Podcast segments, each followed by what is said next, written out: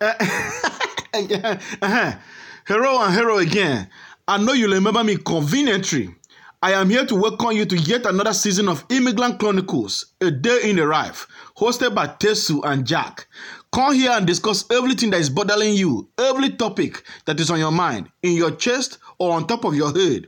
We cover everything. But please, please, don't ask us for money because right now our warriors are practicing social distancing. Immigrant Chronicles, a day in the life, hosted by Tesu and Jack. If you did not know before, now you will know. If you do not hear before, now you will hear clearly. Welcome once again. Hello, everyone, and welcome to another episode of A Day in the Life of an Immigrant. My name is Tesu Asar, and with me, as always, Jack Bigadoo. Jack A. What's happening? It's week 85 of the COVID? of the vids. So so what's up with this whining that you did online? Oh, I saw it yesterday.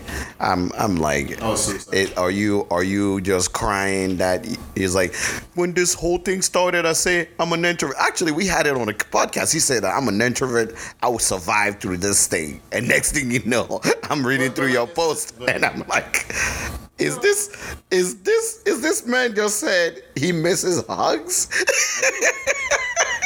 I was like this, this is how you want to start? hey, right, I was like, So, so, uh, so for those of you that are new to the episode, uh, this is a day in the life of an immigrant, um, and uh, my what my co-host is talking is um, I made a post on the internet, and it was basically I, I hadn't slept for about 48 hours, and um, I was delirious, um, dealing with some some aspect of depression, anxiety. Um, my paranoia is heightened because of everything that's happening in the world today, and um, I kept mulling over thoughts in my head because you know those of you that have some form of mental illness or mental health issues, you guys understand how that works.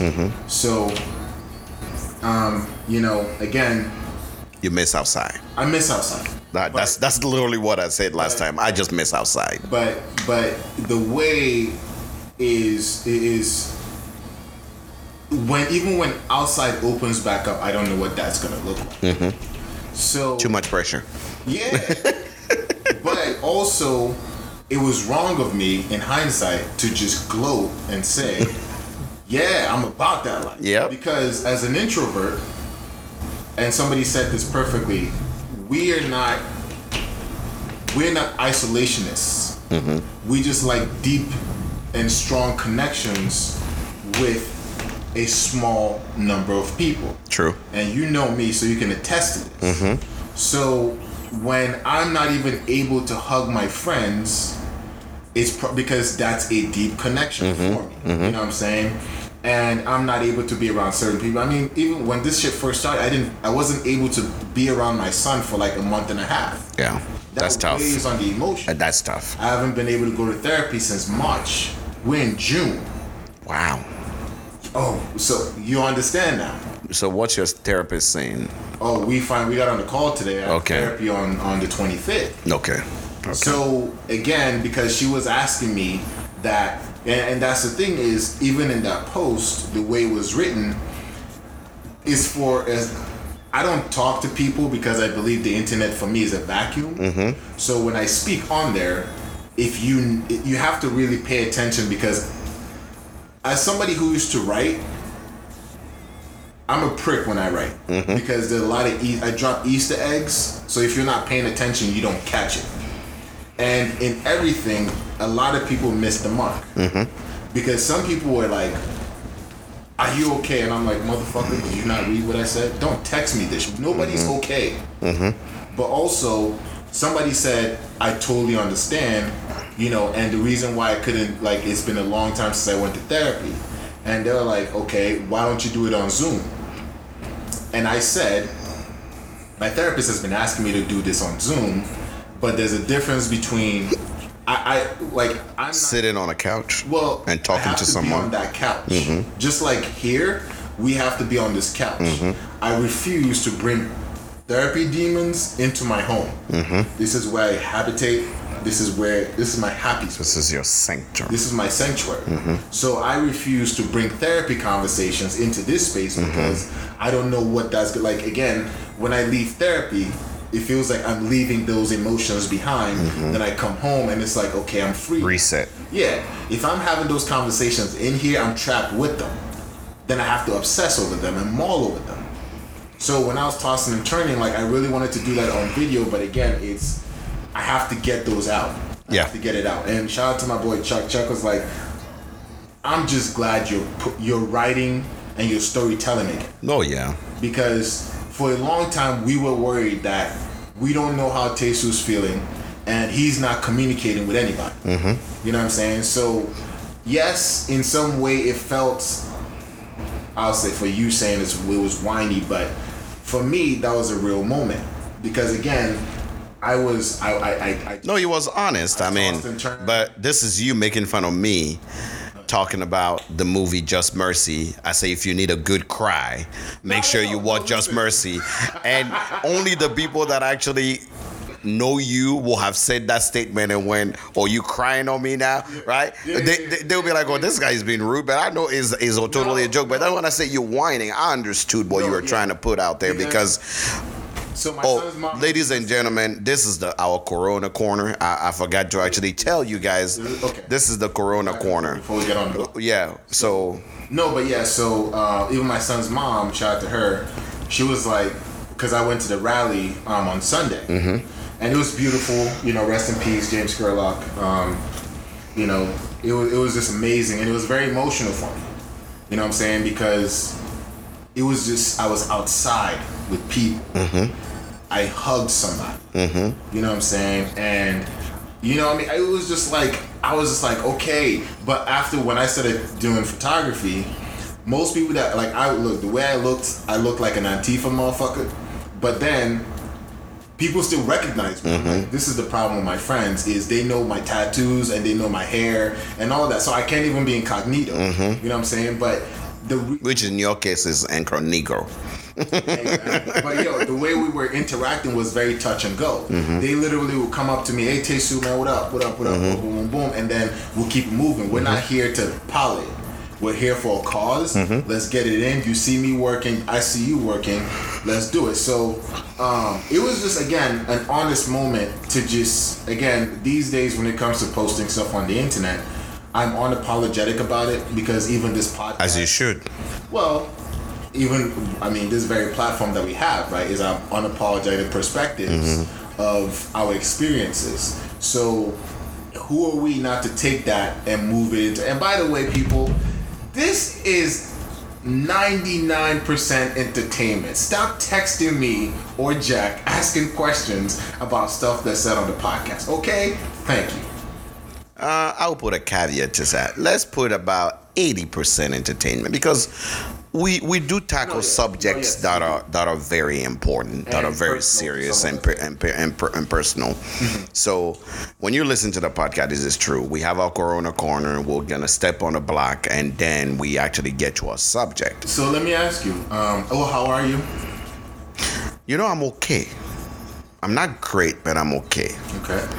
uh, this this moment that is happening, and if anybody's is just like me, work has been just weird. You know, I'm No, just dude. coasting, Yeah, right, yeah, yeah. ish. But you know, I I was able to sit down and, and start working on new project. I'm like, after this COVID is done, What's next? what am I gonna come out with? Mm-hmm. Our podcast is one project, right?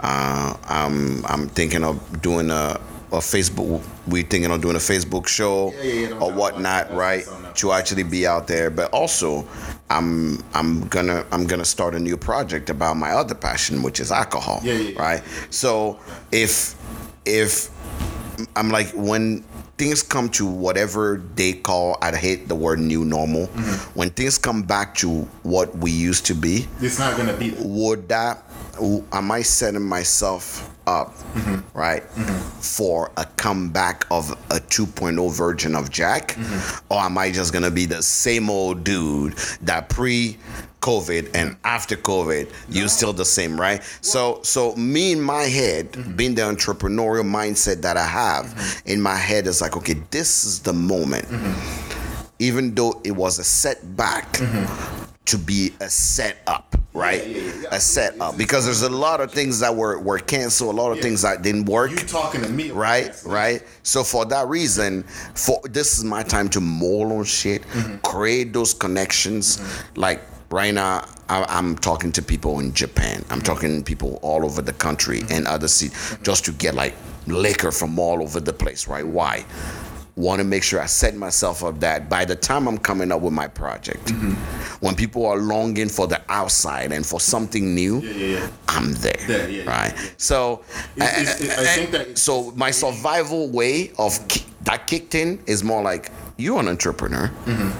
What opportunity are you finding in this thing? So I and and it's funny you bring that up because um, for me, uh, it's I, I went back to shooting again because I, I haven't picked up a camera in a while. shit since January. Um, I have a shoot coming up. I have some a few things lined up, and it was just like when people were calling me like, "Yo, let's get together and do something." I was like, "Okay, I'm coming outside for that." Um, but it's also, you know, what what what what kind of reignited my flame was because again, when all the protests were happening and everybody was, I I said I didn't want to go out there and be disingenuous. Mm-hmm. But then I said to myself, Tesu, you're a storyteller. Mm-hmm. You know what I'm saying? Like, mm-hmm. regardless of what it is, you're a storyteller. So why would you deprive the people Of the story. of this story, of this history? So I was like, all right, you know, and again, not to make myself sound like some like major super philosopher or anything like that, but it was just like important for me to do that. And I'm like, okay, I mean, this podcast is doing really well. Um, it's pretty much, I won't even say on autopilot at this point, but, um, you know, shout out to everybody that's listened to this. You know, we appreciate it from all the countries out there. Man, we appreciate the love. United States, we appreciate it, you know, everywhere. But it's again like I need to get back to tapping into all my passions because Yeah. again, just like you said, when this stops or when this comes to an end, what's the next move? What do we what what is it that when you come out like even even you know because for the most part I was consumed by fear mm-hmm. because I didn't know what I was dealing with. So now that okay, I've gone through depression. I've been suicidal. I've done everything. You know, again, I don't take mental illness like I don't take it lightly. So when I speak about these things, these are my honest truths. Mm-hmm. Um, but you know, I'm getting back into therapy. Mm-hmm. And I- like my therapist called me today. She said, "Look, I will come to the office if you're willing to meet me." I said, "Are you kidding?" She's like, "Because people want to come in, but I will only do that if you want to come." And I like I really I was like I can't pass up the opportunity because I've been uh, there's a lot of things I've been internalizing and I'm dying on the inside. So the skies the skies I mean things are, I won't say the skies the limit. Things are looking up. Um, there are a few things that Jack and I have in the pipeline that are coming up that is going to be really really interesting. Um, obviously, the liquor thing is something that we're working on. There are a few other projects I'm talking to some other people about, um, and you know we're gonna have fun. But, the, but but I guess the point here is, as we are going through, As we proceed, all right, to give you what you need. give you what you need. So, the the point here is, yes, COVID is here, mm-hmm. right? I I said it the last time. Fuck it, I don't care for the statistic anymore, right? Mm-hmm. It killed a thousand people, a million people. I'm living, right? I'm I'm living, and and the truth here is. I'm living. Uh, That's that's that's as simple as that. So, Yeah. all I would tell you guys is that COVID is gonna come. I talked to a good friend of mine. They already started human trials on vaccine and whatnot. COVID is gonna come. COVID is gonna be there, and COVID is gonna go. Okay, all right. Uh, racial tensions in the country are still here. They're gonna come. We're gonna work on it, and eventually come up with a better world. there's never to be a moment in this time where something is not to come. But if you are more of a, a humanitarian way of looking at things, you are on, on Tesu's side, right?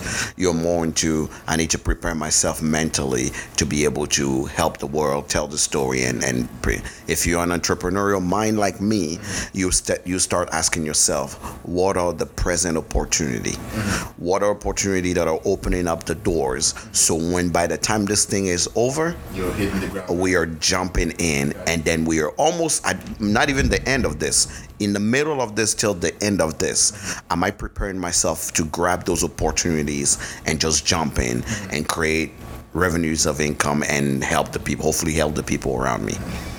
So this was our corona corner. Yes, sir. if you had a moment to listen we we touch up on if you're going through it we going through it. So just just know you're not alone. Not alone. right? I don't care where you are in the country uh, or I don't care where you are on the planet. If you're going through it we going through it And, right And, and as always, um, you know, you guys, if you have any questions, feedback, or anything like that, you can always hit us up on Facebook. Um, at Day in the Life of an Immigrant, we have a page on there. You can hit us up on the email immigrant chronicles one word at gmail.com. So immigrant chronicles at gmail.com. On Twitter is immigrant chron one, and on Instagram is immigrant chronicles. And as always you need to understand we are growing this podcast. We started from grassroots. We've done everything by ourselves. bottom, now we here. uh, we are not here yet Oh, but okay. from- we still at the bottom and still climbing right? still on the way. we're still climbing. Uh, and- and now, now uh, we uh, Anchor made it available for us that every time you listen to our podcast, you have a way to support us Yeah, now. yeah, support, uh, we sponsor, we we want to make sure that we upgrade our equipment. We want hopefully our, our our goal one day is to have our own studio where we record and help other people probably record the podcast. Yep. So if every time you listen to your episode now, make sure you click on the link to go and support us. I believe the minimum support is four ninety nine a month, or you can do more. You can just give a donation directly to yourself. So we appreciate anything that you do to actually come in. And if you're a company that willing to sponsor something for us, please reach us again. And if you have ads or things like that, we're doing like a whole Yes. right now. Yes. But also, I mean, and not to even make it all about that because I mean that's Jack's, yeah, man. But um, if, if you're a company that would like to come sit with us, or if you're a if you're somebody who has something in relation to immigrant culture, hit us up. You don't have to be an immigrant. Um, you can come sit with us. We'll have a nice conversation, or send us an email. Um, we are all Anywhere in the world, I will be more than happy to have you in. Um, anywhere in the world, we, you can call. We, we, we can maybe call you, have you call in, Okay. or or set or or set something up for you to actually come in and actually talk to us. Because the truth is, anywhere you are in the world, you are an immigrant. Because when people when human feel though. No, but wait. The the one thing somebody actually brought up, one of our our listener brought up one time is when we say day in the life of immigrant, people say, okay, the word immigrant sometimes can be derogative, right? And I said that's only since 2016, right? The, wait, when did immigrant become? Hold on. The reason why that person said that is in America. The person is in America is like because once 2016 hit after the election, the word immigrant now turned derogative, right? It used to be cool to actually be an immigrant, but now Still cool. it is cool, but now when you say it in some areas, people go, Uh, like they. it's like it is it, there's a hesitate, correct? Especially if we have a white audience or people that are not immigrant. But the truth is, I, I was telling this person that the reason why a day in the life of an immigrant for me resound really well is that it doesn't matter if you came from Africa to America or you came from from uh, Europe to New Zealand or anywhere Or to to, to somewhere somewhere else. You are an immigrant somewhere. You you migrated somewhere. Exactly. So w- your life as you know it, right? The life as you know it is no longer the same. You've been exposed to new culture, new people, new environment that actually creates this awake awakeness right in inside of you so you could you could be an american listen to this while you live in thailand right you could you could be a, a, a South South Arabia or Asian person living in America listen to this, you are still an immigrant. Yeah, yeah, yeah. So that was our rent for for uh, our, our rent about uh, COVID COVID corner that we closed. The, the the ad reel. What what are we talking about? Okay, so today, and and in in light of the things that are happening um, in the world, uh, Jack and I were, were having this conversation, and you know, we we decided that we're gonna have it share it with you guys. So, um, you know, and before we start this, rest in peace to George Floyd. Rest in peace to James Scurlock. Rest in peace to Breonna Taylor. Taylor. Rest in peace to Ahmaud Arbery. And all the people that we don't have their names to say. Rest in peace. Um, Even the people killed in Europe by the police and and uh, racial Yeah, racial tension, dealt with some Isaka sort of- and all these people all around the world. Some sort of racial issue in this country, most especially black people. Mm-hmm. Um, sorry to the rest of the people, but I believe that this is a call to order Mm-hmm. for us immigrants to have a conversation that um, was sparked by a few people. And um, me and Jack had had the conversation, but I think somebody else brought it to the forefront. Um, and I want to give a big shout out just because I don't want to, you know, let, let it seem as though I'm taking thunder away from him. But I mean, uh, Hasan uh, Minaj, a manhaj. manhaj. Minaj. He's Minhaj. a- He's a Desi, and he's an immigrant, and he really did a call to order for the Desi community about how, you know, the the the conception, the misconception. I mean, the the how do I say this? Uh, Okay. Do you want me to take no, this on? Let me let me let me let me let me uh, let me let me preface it. So basically, he was saying that immigrants come to this country and they believe in the Amer- American excellence, the American exceptionalism, and they they ignore the failures of it. But a very key point that he made, he was like, when Martin Luther King uh, made uh, Lyndon Johnson signed the, the Civil Rights uh, Act of 1964, he basically CC'd immigrants on it basically opening the door for the Immigrant Act to be put in Immigration Act to be put in place in 1965, thereby opening the doors for us to be able to come into this country. So it's it's kind of weird or it's kind of fucked up. Let me not say weird. It's fucked up when we come to this country and all of a sudden we still the very person, the skin color of this person that allowed us the ability to be in this space, we still have prejudice towards, right? So, um, and basically, we're talking about, let's say, the perception, or not, let's say, the perception of what or how immigrants view. Okay, go ahead. You're shaking your head. I'm shaking my head because you're not landing. You're not landing this the plane, right? Okay, go ahead. right? So Tesu wasn't okay with this, so I have to say it because Tesu was not okay not talking okay about this. this, This is why right? I'm sweating already. The name of this episode is gonna be the it, the, the name of this episode is I'm not racist. I'm just an immigrant. God, dude. The reason why we're gonna call this episode I'm not racist, I'm just an immigrant is because the perception of the African American man or the blackness, right? Black the person. blackness or the black person mm. all around every country have been tainted for a long time. Mm-hmm. And what we we want to bring up here in this episode is before you sit as an immigrant, because this is this is going straight to you guys as immigrant. Mm-hmm. As an immigrant, before you sit in the corner and say, "This may not be totally my problem," you need to go back and know history. Okay. A very smart man said, "Only people that ignore their history." Only the fools that ignore their history are bound to repeat it. Yep. Who said that? uh, is a smart person. Okay. Not me, for sure. But only the fools, only the fools that, Those who don't eh, wait. Those on, who on, those who refuse Okay. to know their history are bound to repeat it. Mm-hmm. Those who ignore history are bound to repeat it. The reason why we're saying this is eventually this is gonna come down. This racial tension is gonna come down. Yeah. But before he does, what do we need to know before we come to the table and really create a united front? And how do we prepare ourselves? How do we prepare ourselves? Yeah. For that, we're gonna Can break. Can we name this episode the? I'm not racist. I'm just an immigrant.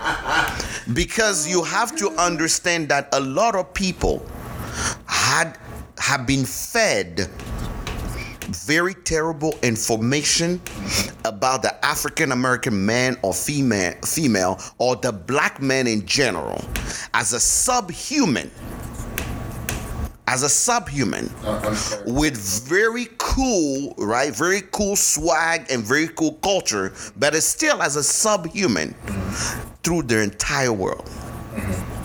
So, how? Since we're not going to ignore history, we're going to break this episode into how, do we get here? Where are we at? How do we look at ourselves in, in, in, in, in the mirror?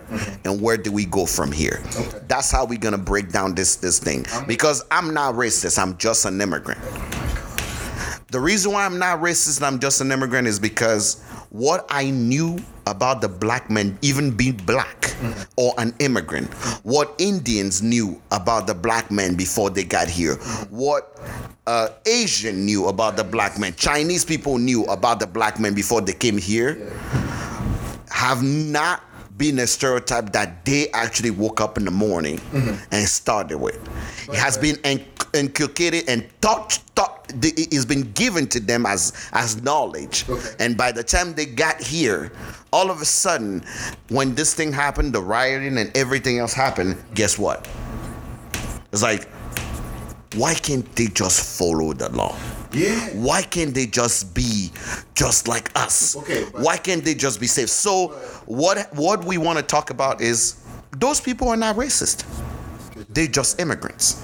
But it's like it's like even when we, you know, for us, like especially coming from it. I, I mean, I've lived through a dictatorship. I've lived through a democratic coup, back to a military or authoritarian government, and then a democracy. Correct. So I've been through like various forms of government. Mm-hmm. Even in those, like there have been people that have spoken out and been put down. Like America was is one of those outliers where you can you can abuse the president and you can live to tell it. You have a voice. Yeah. You know, for the most part, we, as opposed to standing up for our rights, Mm-hmm. we whine about it and just leave the country. Correct. We get an opportunity. We should all I, I will tell you this before we, we start, and we're gonna start with the first question. But before we start, we should all, as immigrant living in America right now, and I'm talking to every single immigrant living in America. I don't care if you're a naturalized citizen or whatever your status is. If you ever sat in a corner and looked down upon an African American person, you should be ashamed of yourself. Yes. You should carry that guilt with you every time because I do. I carry that guilt with me, and I'm a black skinned color immigrant, and I still carry that guilt with me every day when I have to deal with an African American. Why? Because I have stereotype, I have biases before I walk to this person. When I I had biases before I got to this country. correct. So, yeah. So you should be. I'm saying it right now because when we're gonna get to the you should. We should. we we we all right but if you are an immigrant that actually looked upon shame on you shame on you because it's not your fault because you're not racist So, can I ask you a question? Yes. So, what about okay? So, some of us have had to come to light, come to Jesus moment. correct and some still operate under the nuance of nah this ain't my shit. Correct. So do we are we absolved then that No. we have okay tell me more. You're not absolved of your crimes because you actually but Yeah. you've done the work. No no no but, but that's what i'm saying. We, we we're not absolved. We're still paying our we, we're we're still still paying our penance. our penance. Mm-hmm. Till we internally felt comfortable to say, you know what? I'm about this. about what I'm about this being black and recognizing my blackness. Right? African American or not, I'm recognizing and, and, and, and embracing my blackness. but do you think i mean I, I, so between the two of us Mm-hmm. do you think we have not reached that point Oh, we are. Okay. But the reason why we reached that point is because anybody seen the uh, the the um, who played Forrest Gump? What's what's his name? Uh, the, the Tom Hanks. Tom Hanks. Yeah. Anybody see, you seen uh, the, da, the Da Vinci Code? Yes, yes, love those. Okay, so when you go back in in, in Christian history, people pay penance, right? Just like just Mm-hmm. Yeah, like Jesus Christ, right? himself, That whip himself, right? When every time that we actually personally Mm-hmm. decide to look upon the dread, the accent, the way they talk, or anything, and just consider this person as a human being that I need to talk to, Mm-hmm. every time somebody says something and you go, I don't care what you think, this is my black brother or sister.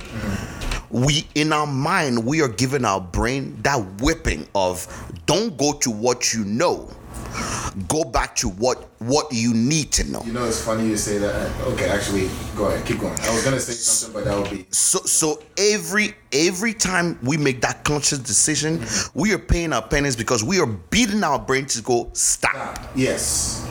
You know, okay, so let me say, like, you know, the funny thing is, I, I was, um, I was having a conversation, and somebody was like, um, "What's next?" Mm-hmm. And I said, "Fam,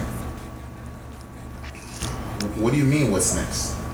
No, right now, we are burning shit to the ground. Mm-hmm. Ain't no, no, ain't no what's next. Right now, we're here, mm-hmm. and this is what is needs to happen. Let's like that's the thing is because again, it goes back to what you're saying, right? Why can't everybody just fall in line? correct It's that mentality of yo, you shouldn't burn it to the ground, and I was like, no. If it needs to be burned down to the ground, guess what?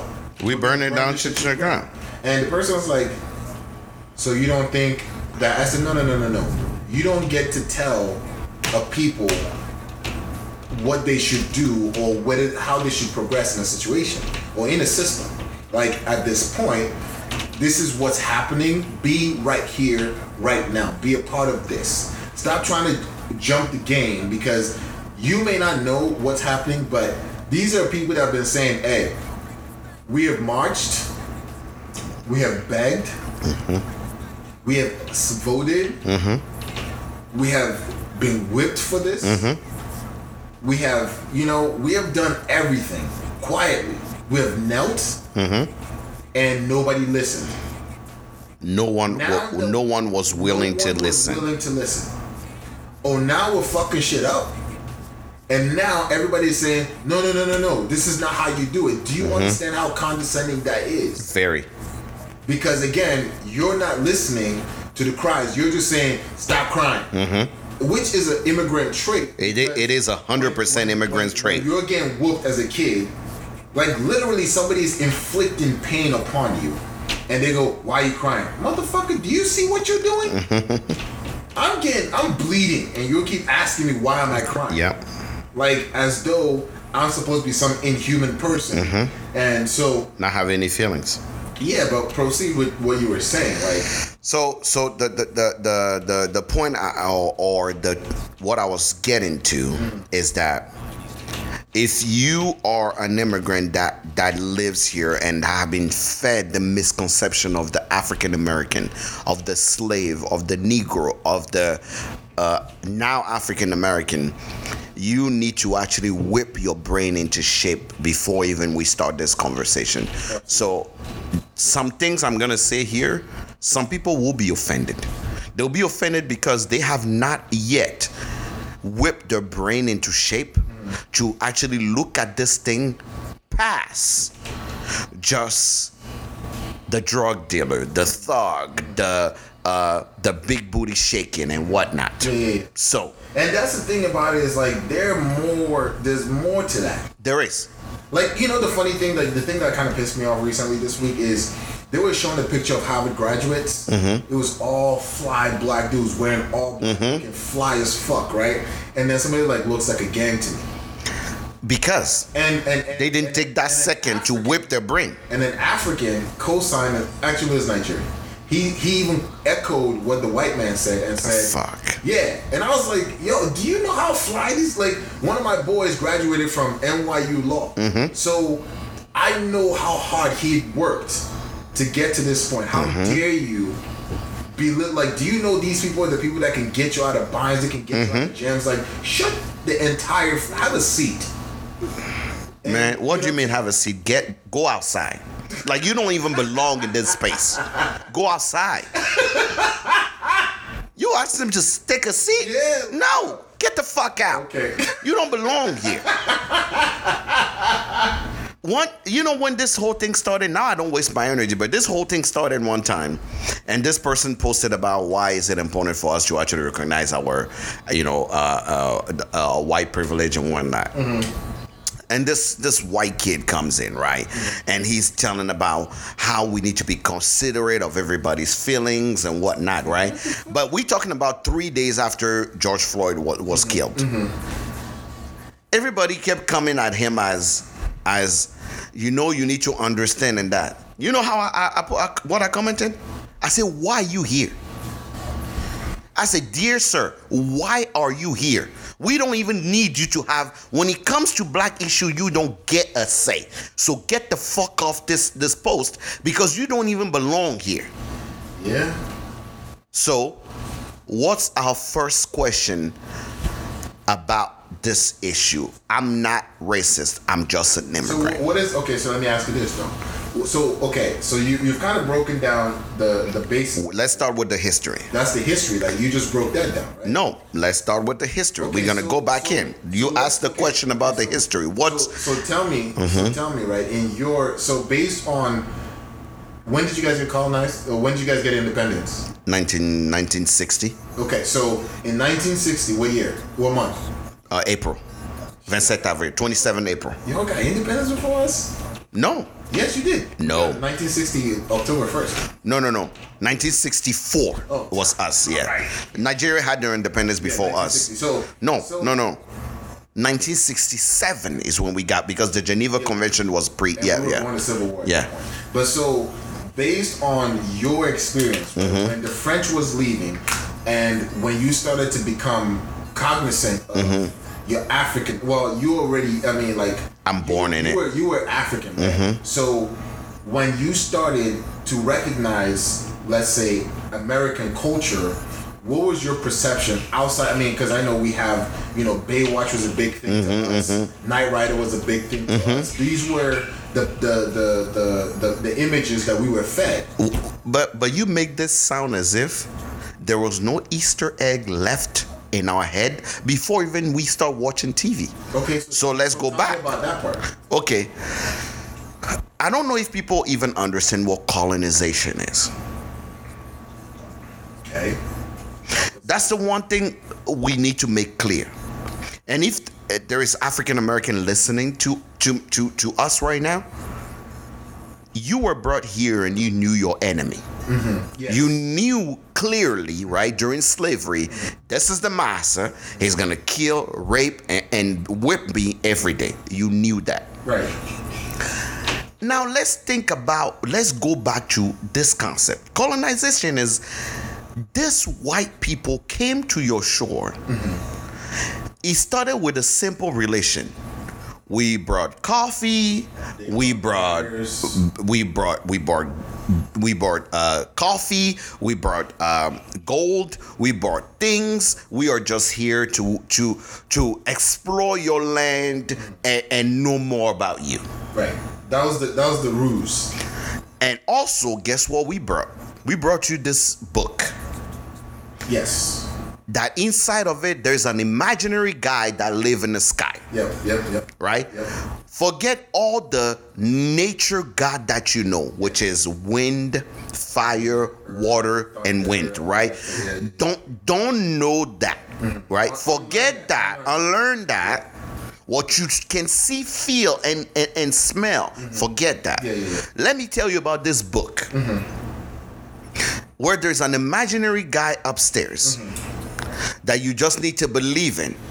And as long as you pray to him, just like you pray to those God of yours, if something happened to you, he has this beautiful place up there for you Yep. to go to where you will see everybody you've ever missed in your life. Mm-hmm. Yeah.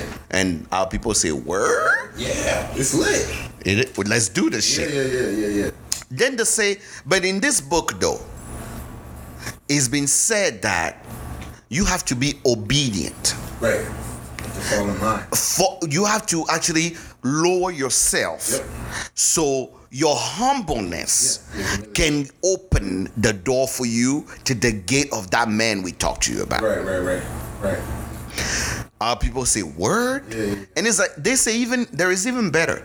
They say you have to humble yourself so much Mm-hmm. that if your neighbor need help, take your own kid and give it to him. Because in this book, because one guy in this book was willing to kill his own kid Yeah. For the appeasement. for the appeasement of this imaginary God. So you have to understand. Yeah, yeah, yeah, yeah. At this point of time, it's okay for you guys to give us your kids Yeah, yeah, yeah, yeah. for us to take with us. Yeah, yeah, yeah, yeah. So they say, Oh, really? Yeah. But he said, But better yet, you don't need to give it to us. Mm-hmm. Because remember that thing we brought you and you tasted and you said that was so good? Mm-hmm. We will give you more of that. Yep. You have to understand, Africa as a continent had only kingdoms. So one person, a king, made a decision for his people. There was no rebuking. There was there's a dictatorial move. You don't say nothing. What the king decides is what you decide. So when the king say, or 20 of y'all get on this sheep and follow these people to go help him out, you do. Yeah, yeah, yeah. So we started giving them our people because the, the book says so. Yeah. But We start- we started giving them our enemies. Our enemies too, right? We start saying, you know what? But guess what? Instead of me giving you my people, we capture 20 people. Yeah, yeah, we try to invade that land. We got 20 of them people, and they're the best warrior that we got. Guess what? They don't need to be here and clutter our family. You take them. Yeah. As a matter of fact, take them and their, their family. Mm-hmm. Otherwise, we will slaughter them. Yeah, yeah, yeah, yeah, yeah. Because we are not innocent here, right? Right. We had kingdoms, Yes. and kingdoms actually, in the apogee, uh, ap- uh, apogee of the of the kingdom, another kingdom died for one kingdom to be bigger. So yes, we we've slaughtered, we've killed, we've murdered because that's what human nature is. We we take over places and we kill each other. That's what it is. But when but when the white man king was sure, they say, you know what? As you keep doing that, guess what? We're gonna bring you more Yeah, stuff we'll bring you more stuff, yeah. and we're gonna you, king look at this thing that i'm bringing you. Yeah. is this little plate you look at you look at it and you and you see yourself. Yeah. look how beautiful you are. King say word? King said the last time i looked at myself was in the water. Yeah. you mean i can actually take this thing for myself? Yes, I did. oh no no no no no no no no no. How many people you need? Yeah, yeah. and then they start telling us you know what the cowries that you guys are using For currency? for currency yeah, no, we got something better. We got some better. We got this metal. Yeah, yeah, Hey, hey, hey, hey. You see that that tree you cut Yeah. to make your bow? yeah. No. Forget that. Yeah, I'll give you something. I got metal. yeah, Right? Yeah. But better yet, I got something better. Yeah. Mm-hmm. You see this long metal here?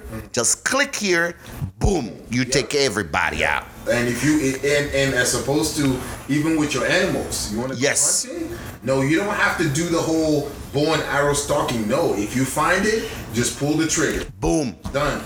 Right? So they go, these people are making our life better. Yep. So guess what? That was the that was, How many people do you need? that was the Kansas City Shuffle. All right. But then it's like, you know what? Since we've been coming here a lot, Yeah. you know, do you just mind giving up a portion of where we actually are the land? Yeah, yeah, yeah. We just want to hang out. We're gonna hang out here for a while. You know, because And we're gonna don't bring you more stuff. Back Uh, and, back and forth. Leave some people here, and then we'll go. We'll take your people, but these guys are kind of watch over things. Yeah. So like when you bring people, they can they can be in a holding station, Correct. and then when we come back, we can put them on. All right. So we kept doing that. Yeah, yeah, yeah. Oh, So- by the way, this book that we're giving y'all, keep reading that because again, we don't really understand what it is that you guys are praying to, but we got something better. Correct. All right. So that book we give y'all make you say, if I come here and I offend you, mean slap you, rape your wife, or trying to take something from you, You can't kill me. don't you can't kill me. Because the book say you can't do that. Yeah, yeah, yeah. Turn the other cheek so I can do it twice. I never understood that. I know. But that was You know, the you know the funny thing? Somebody slapped me one time and I did turn the other cheek just Mm-hmm. to see. Because again, like my brain works like that sometimes. Like somebody slapped me and I was like, you know what? Do it again. And they did. And then I went full beast mode on them. But I was just like, this shit. I mean, this was the beginning. This I was like 13. Mm-hmm. But this was like my beginning process of unlearning what you know from coming from like, this book of yours. What the fuck is this turn the other cheek thing? Correct. So, as you keep going, more and more they say, "What? What do we say? If we live together, we are together." It kept growing. It kept growing. We kept trading people for people for more stuff. But as human nature, everybody's greedy. Hmm. So kings became more greedy. Yep. And then they start saying, you know what? Kingdoms are changing in Europe. Yep. There's no more kings there. We have democracy now. We, everybody vote. Everybody had an opinion. You know what? Correct. Guess what? Y'all should change it too. Yeah. And the people say, We don't word? system is gonna work for y'all, but try it out. You know, no, word? You mean what this guy say we can say no and we can all just revendicate? But you know, you know, you oh, this is actually, you know how that came about, right? Mm-hmm. Is they didn't go to the king to propose this. They came to the one of the, you know, the, Elders. the- no, it's not the elder. It The, was the, the, the, it was the- one dude. Uh, no, no, what do you call it? The, the advisors. yes, but it was. That's why when you when you see when you see for example Aladdin, Yeah. there's a reason why the the vizier Jafar, yeah. Jafar Jafar. has more power than the king. Yeah. Because when the white men always came, they went to the Yeah, advisors. They went to Jafar, and then the king just kind of fell in line with Correct. what Jafar said. Correct. So I mean, and again, like you have to understand that even in Disney movies, like there was this. Oh my this God. I saw. It's called. Uh, uh, I forget the name of it, but it was basically like unveiling a lot of nuances that Hollywood has with a lot of historic moments. Yep. But again, even the way you're putting it, right? Correct. If if you want to get a historic context of how slavery started, go watch the story of Shaka Zulu Mm-hmm. because Hollywood did a great job of keeping that story close to as authentic as possible. Mm-hmm. Because when they couldn't break Shaka Zulu from his African ways, what did they do? They went to his man that was hate was a hater, and they just kept poisoning his brain. Correct. Hey man, listen, we're gonna throw you a few shekels, but you can't say nothing. Mm-hmm. But if we're talking to Shaka Zulu and he's not responding the way we wanted to respond, you should say something. Correct. And if you say something, that means you're challenging the one person that Challenge. yeah. And then the next thing you know, people are gonna just like, wait, wait, wait. Did this? Who is making? Yeah, who is making that? Yeah.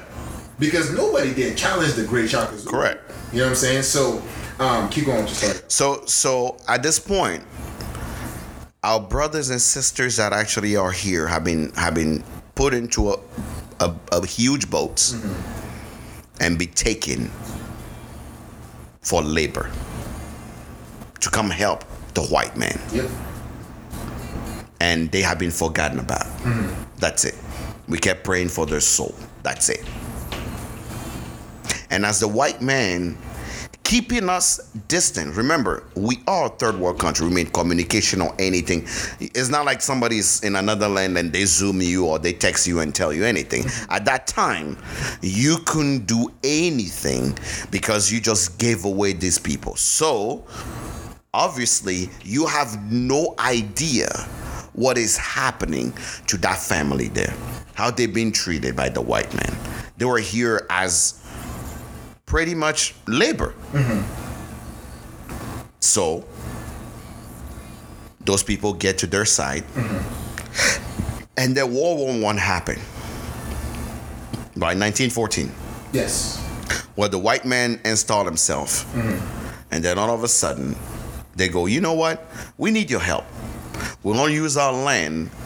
Germany comes in and go, we're going to use our land. And then we are going to actually, uh, we are going to use this land to take the produce and take it to uh, our, our, our country while we're still helping you build your country, Yeah, right? yeah, yeah. Let's fast forward to World War II. World War II, all of a sudden, They go. Uh, the resolution France, was, England. Yeah. And, and, and, and Spain, Portugal. Portugal, Yep. all say, hey, this German fuckers, we need to take them out. Yeah. But as a matter of fact, we need to reach out to the people that fought us already here, mm-hmm. right? And since we we did our allies, European allies, they're not they're their own, but we still allies mm-hmm. since they, they were under the crown at that time, right, right, right, right. Let's make sure that they come here and help us with their boat. Yeah. And let's see if they can bring some of those Correct. people. Correct. So if you look at the map, mm-hmm. most of the boat that were leaving West Africa Yep. to come to Europe were cut off by American boats. Mm-hmm. Now, when Der- Germany doesn't get any food, they can't survive through the winter. Which means now the French army, the English army now can defeat Germany. Right, right, right. Easy breezy, beautiful cover girl easy, yeah, yeah. done right done but then they go okay so those savages that they were using to actually do their their thing in 1924 1935 well what do we do now Yeah. they go you know what Let's teach them a new way. we're gonna have the Geneva Convention. Mm-hmm. In the Geneva Convention, it was a bunch of white people, no representation of those people. But No, hold on. Uh, those countries come in and go. What do we do with them? Mm-hmm. Now that we defeated our enemy, mm-hmm. that were, but I will tell you, I don't care what anybody say. Germany was the best thing that happened to West Africa. They've built more. Till today, there's more German structure hmm. built in West Africa that are still standing. yeah, my boarding school looks like Correct. That are still standing in Germany. than what the UK or French people built after Germany left. Mm-hmm. That's just a caveat, but let's keep going. Geneva Convention, they say, you know what? If you guys were already installed somewhere in Africa, like North Africa, Yeah. and you guys had your camp there and everything else, and you know the population, let's give these people their freedom 1st mm-hmm. So 1930, 1940, Egypt, like uh, Egypt, Libya, all those people already got their independence, right? Because they already been there. Algeria, all them, they already they, they they're like we we we already installed here. Right. These people already like us. They just like us. Don't worry about it. Then they go to East Africa. And they go, how is these people doing? They're like, okay, if they're not okay Yeah, here, got there is what 1922. correct. That's what I'm saying. Right after World War, right up, right after World War II, mm-hmm. they got their independence already. Right. So North Africa, because most explorers mm-hmm. took the Nile The- and the Suez Canal. to, to come down, it means that those are the first places they stopped. Mm-hmm. Algeria, Morocco, and all those people were all Tunisia already had their independence first. Yeah, yeah. North Africa was the first place. Like, boom, you guys are good because we sit here with you. And and we will get to that in the like later on down the story. You will understand even the level of condescension that North Africa Has over the rest of Africa. Yeah. Yeah. So, and then they go every country that was on the side of the Niles all the way down to e- middle of East Africa. They're like, oh, we we been here, we good, Yeah. right? Y'all didn't fight us so much, Yeah, let's push so we good. Yeah. Till I, I believe again till 1960, mm-hmm. no, till 19, 19 in the 50s. West Africa was not West Africa. No. they used to be called Africa colony. no. They used to be called the Dark Africa. Yeah, it was the dark. Well, that was the Dark continent. Again, like I said, when the the north, Mm-hmm. most, if you go to North Africa, most of the people on that region are more Arab-ish And light skinish. light skin ish. Mm-hmm. So when you start pushing further down, and by the way, I should say this, we're not experts. Yeah. We're just giving you the facts that we know. Our perspectives. Mm-hmm. So the light skinned folk, like literally, it's like it's like going from like it's basically like going from uh, like the east to west, right? Mm-hmm. Like where the sun starts to set, and that's how we push down. They call, they used to call us the Dark Africa. Why? Yeah, Because No, we're You know the funny thing is, one of our homies used that. Somebody I was like, wait, wait, what do you mean? Yeah. It's like, no, there's white African, there's dark, Dark I was like, I'd never heard that. yeah. They're, they're, we used to call us Yes. the Black Africa or the Dark. Africa Yeah, yeah. because the most treacherous way for any explorer to come to us, mm-hmm. they had to actually walk. They had to go to the Niger River, the sub, the, the bottom of the Sub-Sahara where it was the desert. They hated us, Yeah. right? But when they found the boat to actually come to us, we had spears, we had, but we were fighting these people to actually come in. So most north side, so northwest of African country, mostly coastal. Correct. You could, you could you could fight them from the sea. no, we couldn't fight them from the sea, but No, we, no, we I'm couldn't saying- find them. No, no, no. I'm saying for us, mm-hmm. unless you came through a coastal region. Mm-hmm. So if let's say you were coming from west and you were coming towards the horn, uh, the, the the the nose area, you were coming in via Gambia. You were coming in through, uh, I believe, Senegal. Senegal, yeah. Lagos. You were coming in through the Equatorial Guinea, right? But if you were coming in to dominate places like Togo, uh, Ghana, Benin and all that. uh, Niger, you were coming into like the Cameroons, Mm-hmm. you either had to come through the desert or you had to fight your way up. Uh, oh well, but it was easier to come with the boat Right, because then most of African people didn't have boat. right, right, right. So it was easier to walk into those people. The hardest thing for any colonizer was the northern side of West Africa. Mm. Because they're like, okay, not only we have to walk our way up, they can support the heat that we carry. And most of us will hide in bushes Yeah, yeah, yeah. and just take them down. Yeah, yeah, yeah, yeah. So there is You even were Vietnam War before. Correct, but there is a, even a reason why for that for that reason actually, if you actually look, the north side of most African countries, people from the south think they're better than people from the north because they're like, oh, we were we were we, we were uh, assimilated faster.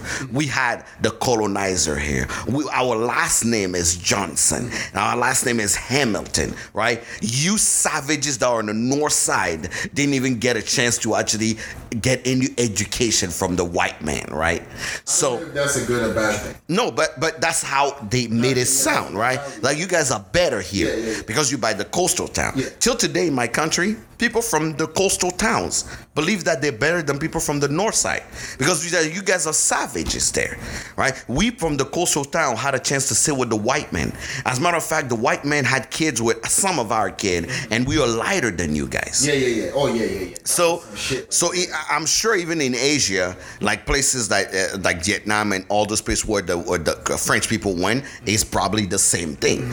But coming back to after World War II, we were put under the Geneva Convention. We were put under what they call a protectora. A protectora A were the people that actually were already installed, easy to actually get along with. Protectora B was the people that actually were like, ah, we got half of the country, but the other people there, I don't know. Yeah. And C is like, okay, we haven't even been there, so we don't even know. South South Africa was one of them. A part of Zimbabwe was on. It's like we don't know about these savages. We don't even want to know. So we just gonna start there. So most countries that had their independence after 1965 were all under Protector C.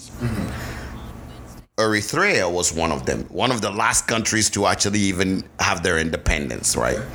So when you look through, you're like, okay, now that you understand the basis of it, we assimilated to the white culture, meaning that every information that we know it as is, as an immigrant, have been given to us. Eritrea got independence in 91? Correct. I'm telling you, the last country in Africa to actually have their independence. So, the okay, we're not expert, but when I talk about something, I make damn sure I'm kind of right about it. But that's what I'm saying. Like, shout out to all my Eritreans out there. Yeah, y'all, the, you know. the the most beautiful women in Africa Listen, are from I was about to say Eritrea. Nigga, The most beautiful women in Africa. relax, man. I, I'm saying it. All right. So, um, but here's here's another thing. Tiffany Haddish is, by the way, that is from Eritrea. By the way, fun facts for y'all. Nipsey Hussle, rest in peace. One of my favorite musicians of all time is from Eritrea. Okay, so Or is it Ethiopia? he's Ethiopia. He's not Eritrea. Yeah. But I know for a fact that Tiffany. Haddish. Tiffany Haddish dad is from Eritrea. Shout out to my friend Falema Ye. She's Eritrean. So, Ethiopia. so um, my friend Leah. okay, are we gonna keep shouting out? Uh, I'm just saying, this is my loved ones. Okay, Go ahead, go ahead. all right. Sometimes I just have to rotate Sue in because he forget that we on a podcast, that we just here or at his living room. So he just gonna shout out all the people that is out here. But can we get back to this story? Because since we're going through history now, I'm saying that everything we've learned. So can I interject here real quick? I, I appreciate you saying that, but like, you know, the funny thing about that is you know, even in the in this level of colonization, right, is like the way now that you're putting it that way because I have a different viewpoint of it, right? And it's like it's very interesting because you stay close to a group of people long enough, mm-hmm. you start picking up on their mannerisms. Correct. You start picking up on their symbolism. Yes. You start picking up on their behaviors. Yes. You start picking up on their norms. Mm-hmm. And it's weird how, in as much as these folks came to our point like mm-hmm. this, they picked up on us as mm-hmm. opposed to us. Well, they learned us, and we as try to like become like them. But you have to understand mm-hmm. what makes them colonizer and not explorers mm-hmm. is in their mind before they got to the place They had an object. They have an agenda. their agenda was we gonna take these savages and turn them like as human as we are Got you. Got you. Got you. By the way, fuck Mungo Park.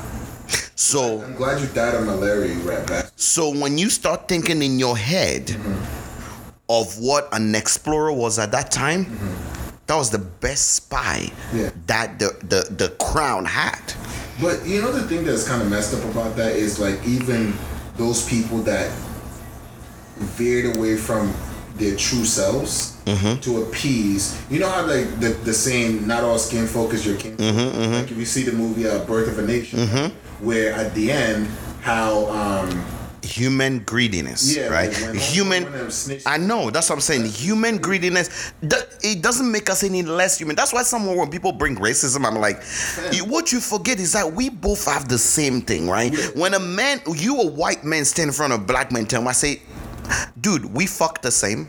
You got a you got a dingling, I got a dingling. You got blood, I got blood. You put your pants in the same way I do. As a matter of fact, you like big ass, I like big ass. You got big titty. I, got, I don't know what you are telling me right now That makes that that makes you so different of mine, Yeah, right? yeah. So when that mentality come in, I say, how fucked up in the brain are you Mm-hmm. for you not to see that we are the same, right? Right, right, right. And But again- the reason why and the reason why where there's a bear off and there's quote unquote white people today is simply because the planet, the the Earth, the big Pangea broke apart.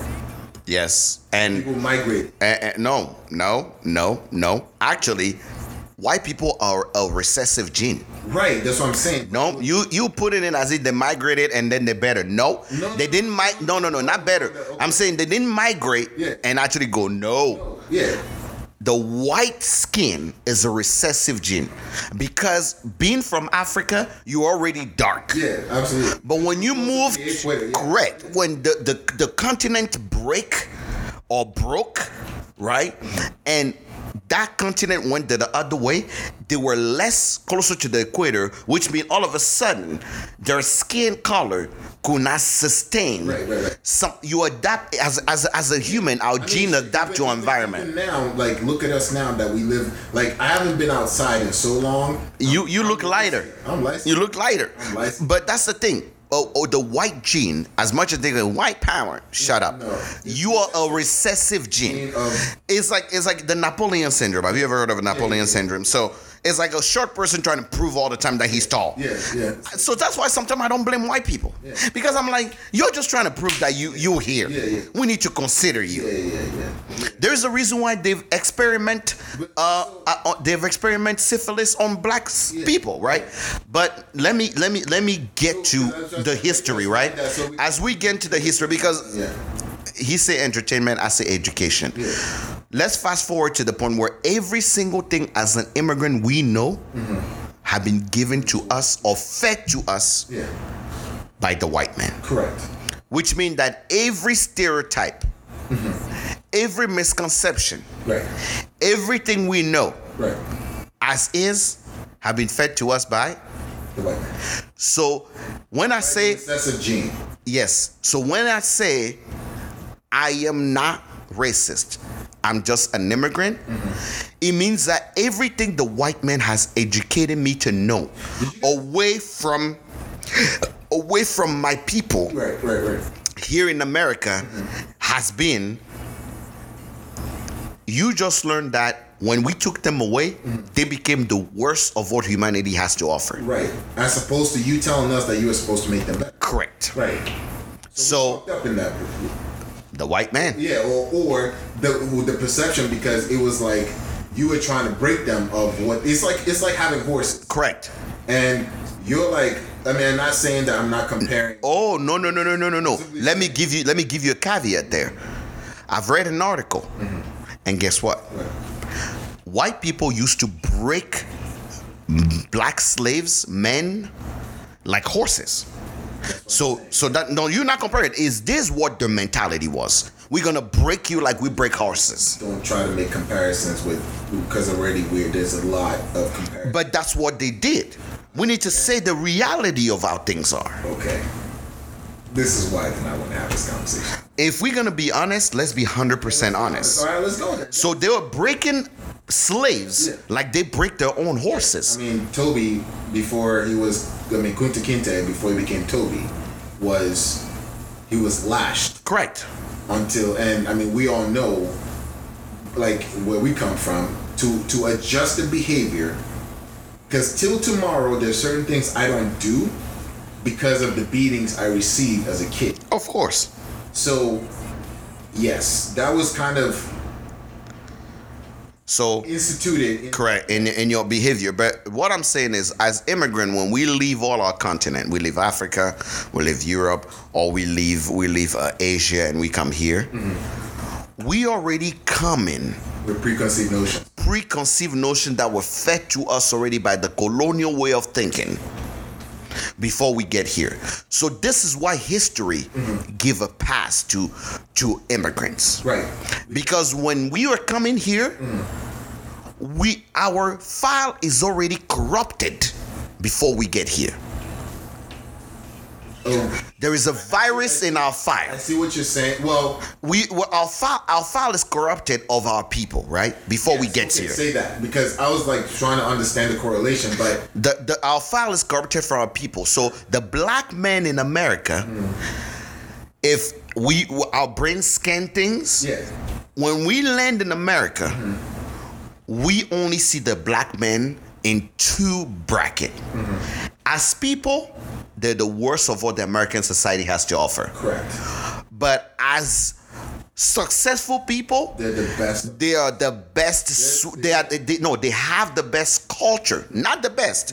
They're still subhuman. Yeah. But the best. They're the best culture. They brought us hip hop, mm-hmm. booty shaking, Yeah. rap, all the things Go that back, go back, but because even dancing, because even prior to hip hop and everything else, they brought us jazz. jazz. They brought us music. They brought us you know, tap dance. tap dance. They brought us everything that entertain us. They gave us chitlins for fuck's sake. Everything that enter- entertain and feed our soul is them.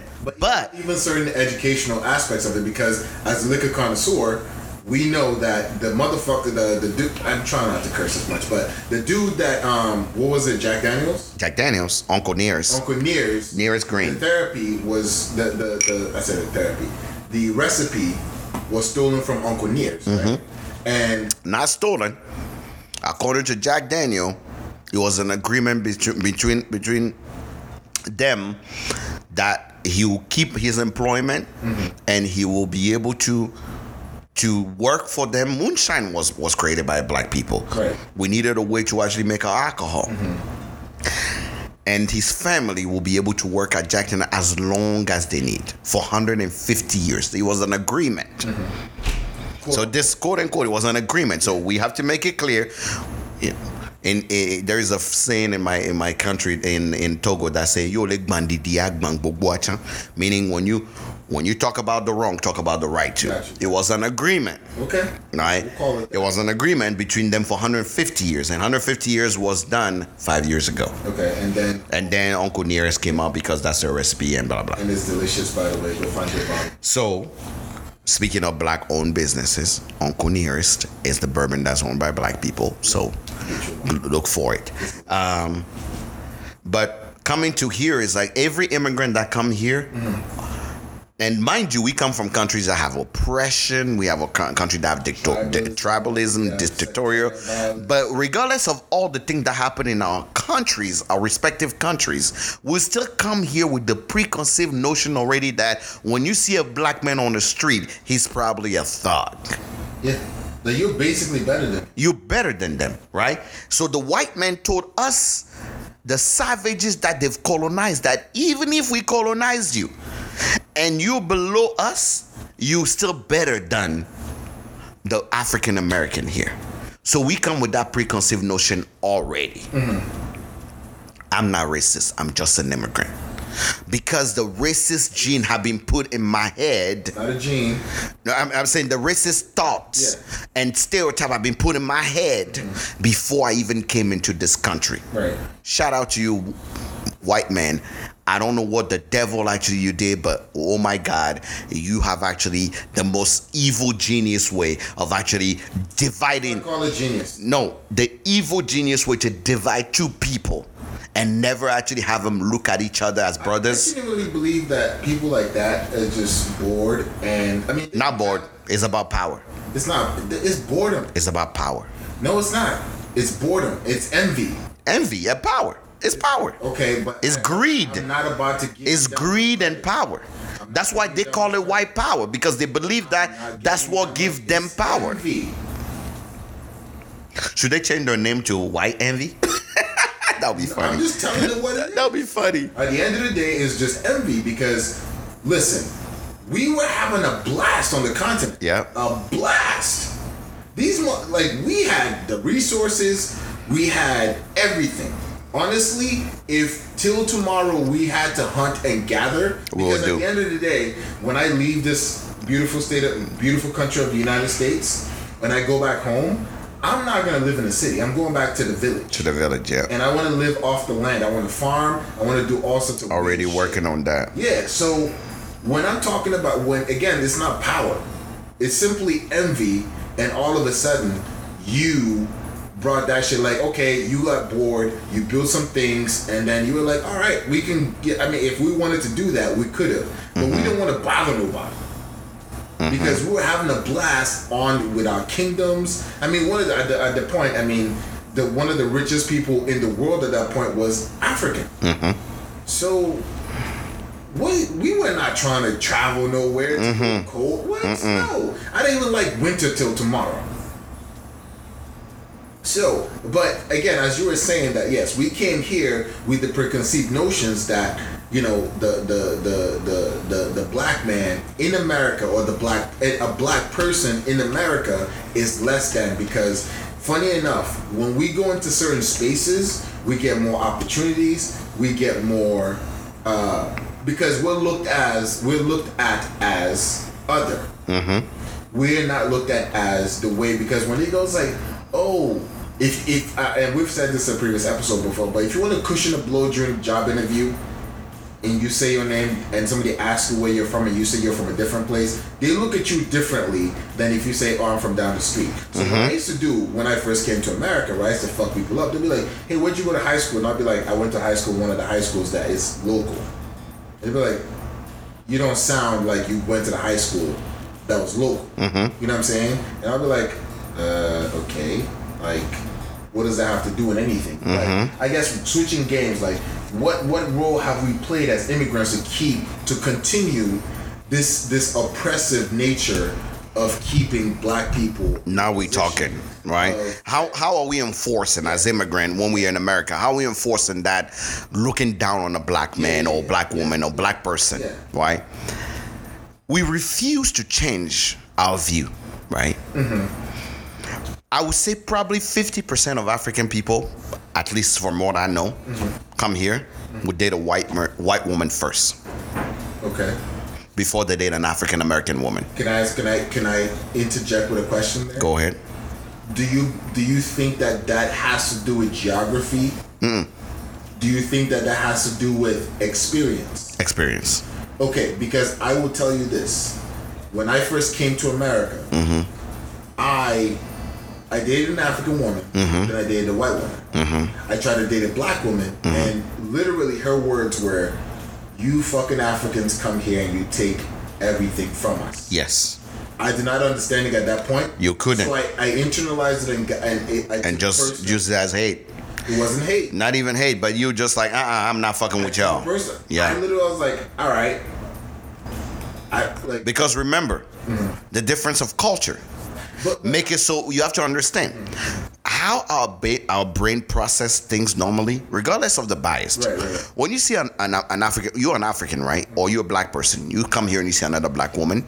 When you look at her, it's like, okay, she's gonna be like every black woman I know from where I'm coming from. Then when you see the difference in culture, you go, why are you different from my sister, my mother, yeah, yeah. my my cousin, my my every woman I know? yeah, yeah, yeah. So instead of asking ourselves why, we just go, I'm not fucking with you. Yeah, yeah, yeah. I'm not gonna do this. Right? I'm out. But, but does but that, does that mean that like African men are fragile? We're not fragile. We, we, we were taught to think that the man is in charge. We haven't even embraced. we- are fragile. We are our ego is fragile. We're not that's what I'm fragile. We our ego is. Okay, that's the question I was asking because We no African African African men have a, a really shallow ego. I don't care what anybody say. Hell, we men in general have a, a really shallow Uh, wait, ego. let's keep the focus. Let's keep the focus. So, so the truth here is, when you come into this country, first stereotype reinforced is that African American women, are used, even though they're beautiful, they're like they're uneducated and they're disrespectful. Mm-hmm. And of course, you walk into an environment and that happened, and all of a sudden you go, You don't even take without even taking a minute to go. understand. okay, Is she yeah. not just liking me because I came up from? Because God knows This is not your culture. this is not your culture, right? God knows I've seen a lot of creeper African men in the club. When I came in freshly, I said, nigga, you hunting for the woman or you trying to holler at a woman? Oh my God. One time, one time I took the homies, like one of my friends came into town, right? Took them to the club, and what they did was how they talk to women is they'll like just pull them by the waist, Yes, and I was like, you don't do that. that's harassment. That's harassment. You don't do that. Right? But culture difference, right? We don't even think that is a culture. We just go immediately, yep, this is what the white man taught me Yeah. uh, when I was back home. Yeah. You guys are disrespectful. You don't care about anybody, right? Yep.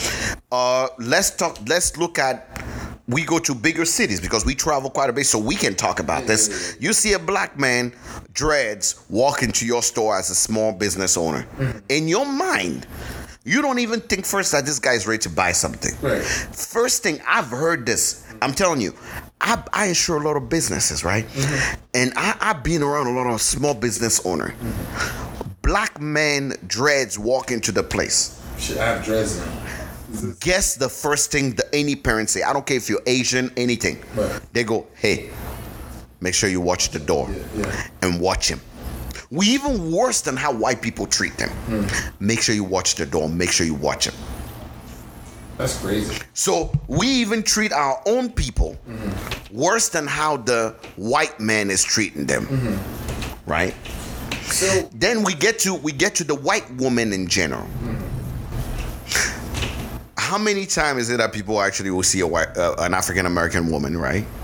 Said she maybe had one kid, or maybe two. I don't care. and she, you just dismiss her, right?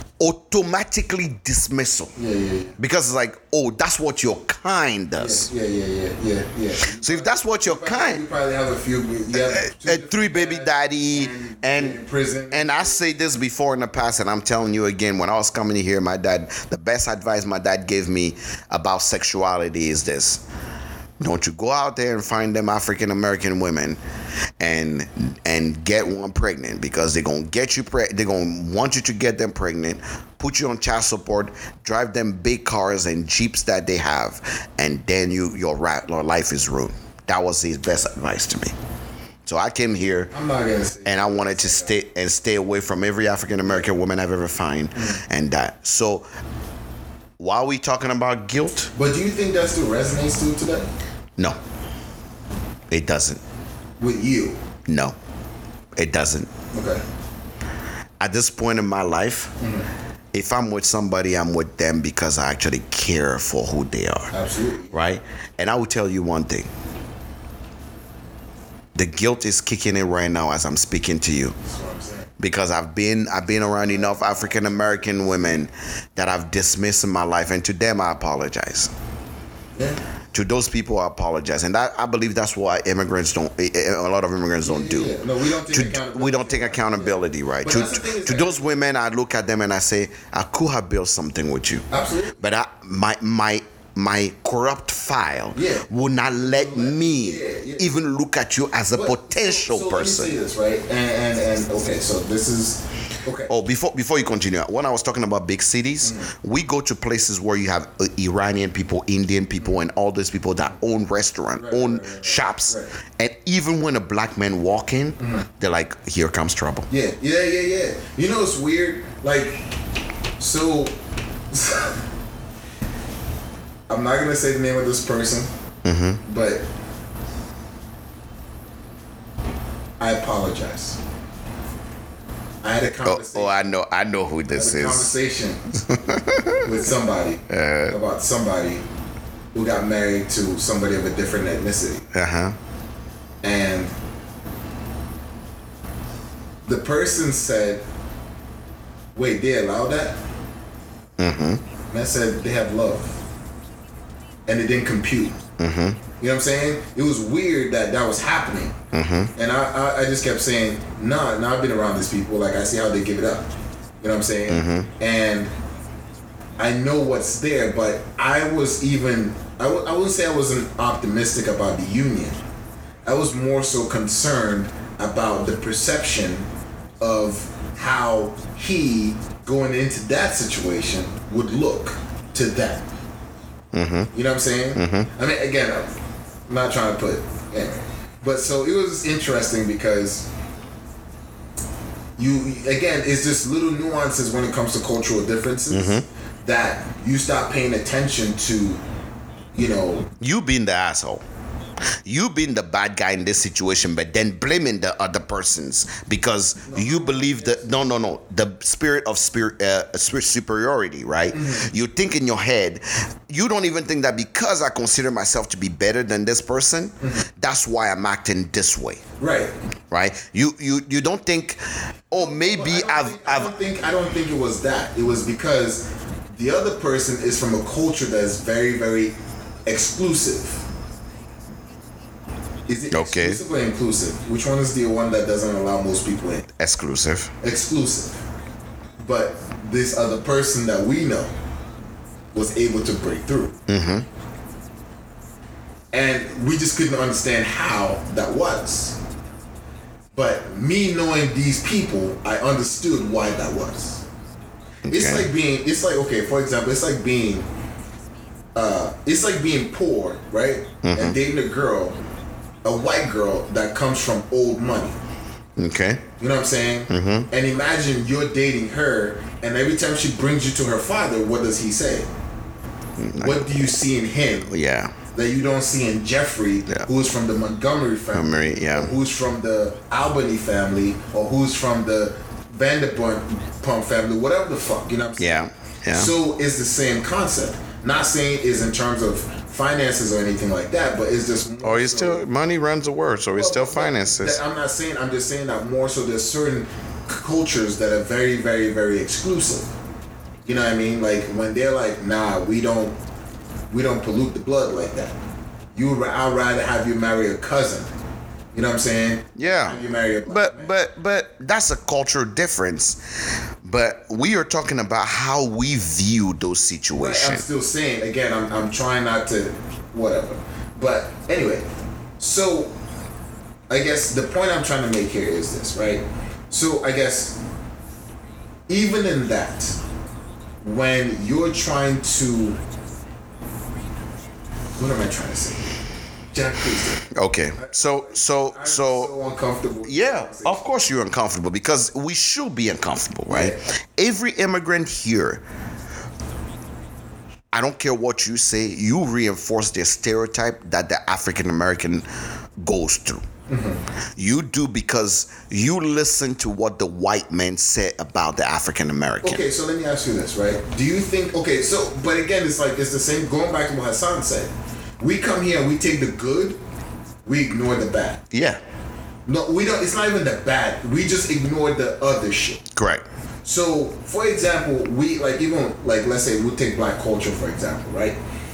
I sound like quote unquote a nigga. Mm-hmm, right? Mm-hmm. I speak the language. I have the the inflections. The dread. dreads. Mm-hmm. My nose is pierced. My ears are pierced. I wear the clothes. I mean, sometimes I obviously wear African clothing because I'm Nigerian, but you know.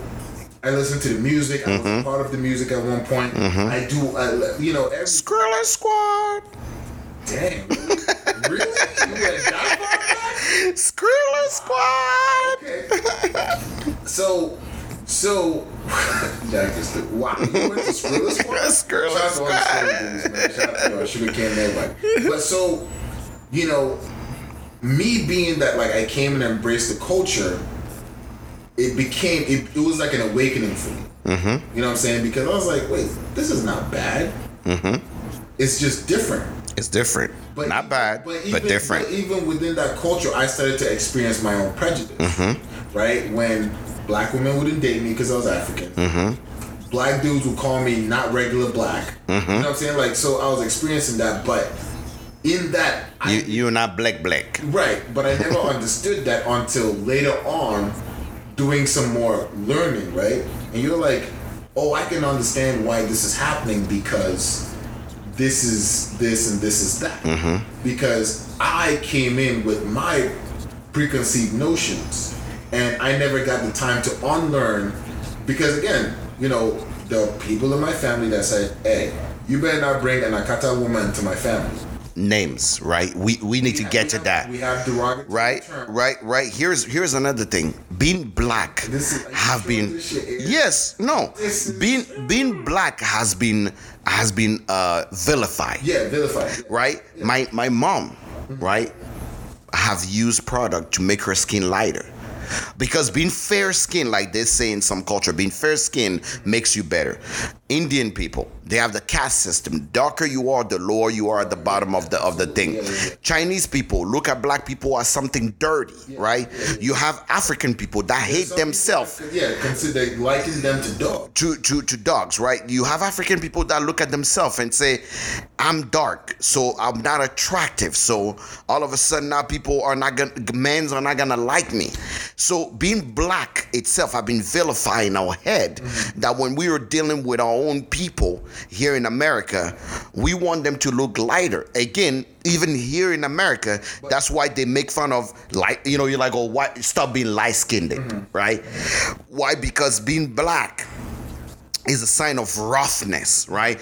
Toughness and dirtiness. You down in the grind. So look at, you know, in, black home we used to call it akabaraka, meaning you are you are darker than charcoal, right? Meaning that you are you are rougher than charcoal itself, right? So so when those things being black has been vilified by the white man, and the white men make products to actually make us look fair of skin, all of a sudden holding on to your blackness internally and externally is bad. And now, here as an immigrant, you look at them and you go, not only from where I'm from, your skin color being dark is already scary and bad and vilified.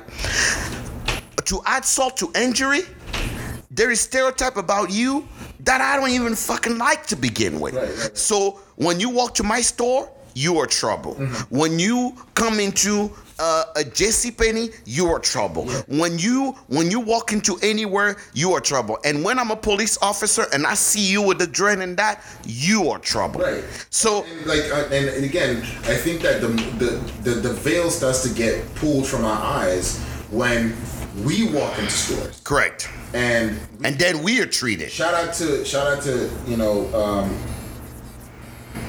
somebody I used to know from a while ago, but was a time I got followed in a store, Mm-hmm. and the person was like, and this person was white. The person's like, Why are you following him? do you have a problem with him? Mm-hmm. And the guy was like, what? You know what I'm saying? But then I was like, wait, was he following me? Mm-hmm. And she's like, you didn't notice? I said, no. And she's like, no, yeah.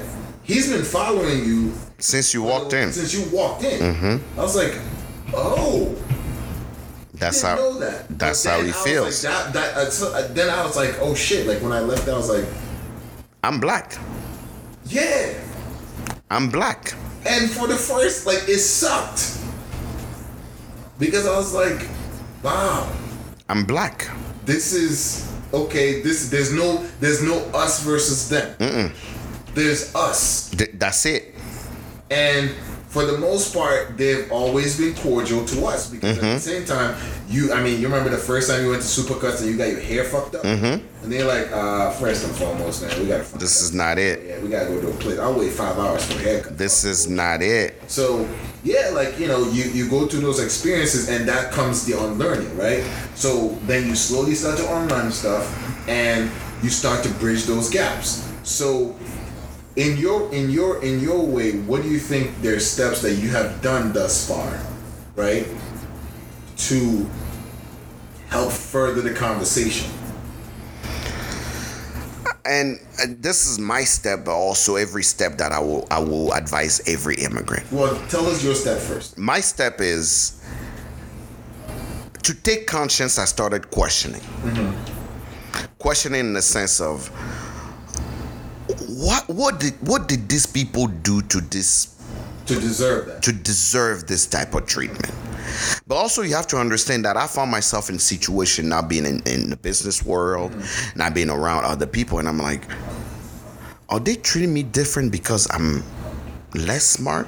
Who, who was who was, who The white the white people that I was around, because white man was my friend, right? Mm-hmm. I, I'm just like y'all. So, are they treating me different because I'm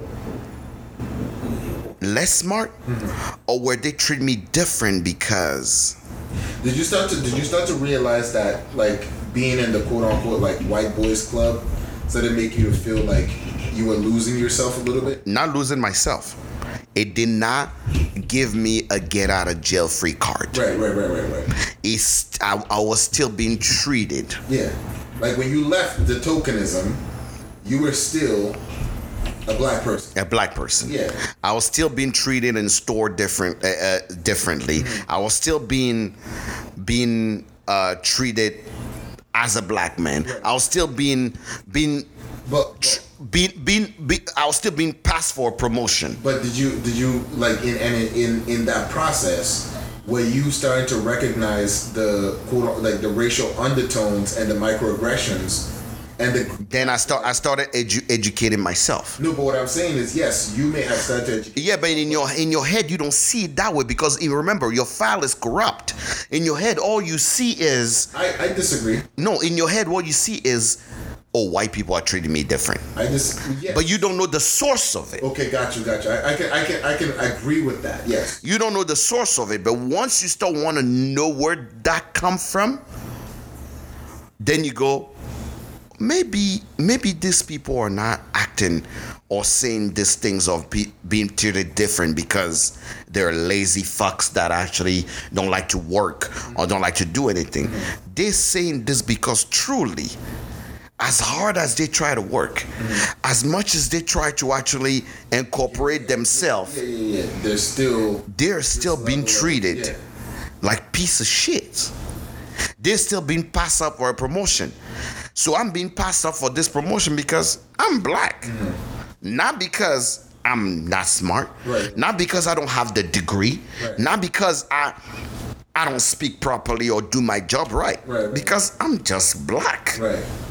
So why am I treating the other person That as the villain? like you just like me same way. as as a villain? Why am I am I treating them as they are the problem? And then the shooting, the the televised shooting, because the shooting had been going on, but the televised shooting started. Right? What do you mean by that? The televised shooting, meaning now all of a sudden I'm see on TV mm-hmm. and I heard police brutality, right? Mm-hmm. And then all of a sudden you go, Oh, this is real out here. This is not just a maybe. Right, right, right. This is a this is this is not a fable that being told to me. Then- but then it happened to us, Yes. Right? Because uh, uh, Amadou Diallo Mm-hmm. in New York, right? That happened. We were like, wait, wait, wait, wait, wait. That's an African guy. Yo, Because what what does the first thing our parents or anybody that is that is an immigrant says when police treated you a certain way? What do they say? You did not listen. What Correct. did you do? Oh yeah, what did you Yeah, do? What did you do? Was always was always the response Of most Af- immigrant immigrant families. Somebody else in authority. What did you do? Yeah. What did you do? So, Because there's no way he would treat you differently Right. or he would treat you bad. So what did you do? Right. So even when, um, even like in France, when Spider Man, right? when Yeah. That baby, whatever. Yes. And even was still having difficulties getting citizenship. I know that happened recently. Yeah. I was like, what does it take, fam? Correct. You know what I'm saying? And then even the um, the blackouts in London. Correct. You start to recognize a theme here Yeah. that. Oh no no no fam! We're not immune. Our, our our our our file have been corrupt. You you you since all, you have to restore it. Yeah. So all of a sudden we're like, oh nah nah nah nah nah. This is not a. This uh, is not is not. This is not them being bad. Mm-hmm. Yes, there's always bad people in every group of people, but this is not them being bad. This is. Now I start. I started asking, where is the source of the problem? And every immigrant, I will tell you, you need to go look and educate yourself on what's the source of the problem. Mm-hmm. And then I go, wait a minute. There's 400 years of trauma here Right right right wait a minute. They didn't have a chance to chant, Right. play, Right. do with all their own people. yeah. They've been terrorized. They did not have to. They, they, they, they, they, they- the only thing they knew as They've happiness, they've been traumatized. They've been terrorized and traumatized. Mm-hmm. They've been segregated. Mm-hmm. Oh, wait a minute. Oh, wait a minute. No, this is not their fault. These people have done everything they need to do. Absolutely. But guess what? Joe Blow down the street said, no. No, we are going to treat you still as the piece of shit that we know you are. Mm-hmm. So so then okay so with, with my experience in, in in trying to unlearn these things is understanding the culture, being more integrated with it, and even just having conversations with people. Right? Mm-hmm. Like just like going to the barbershop and just sitting down and just observing, you know, and then just kind of having those conversations about my perceptions, but also just unlearning certain things because at the end of the day, I was like, these people are not monsters.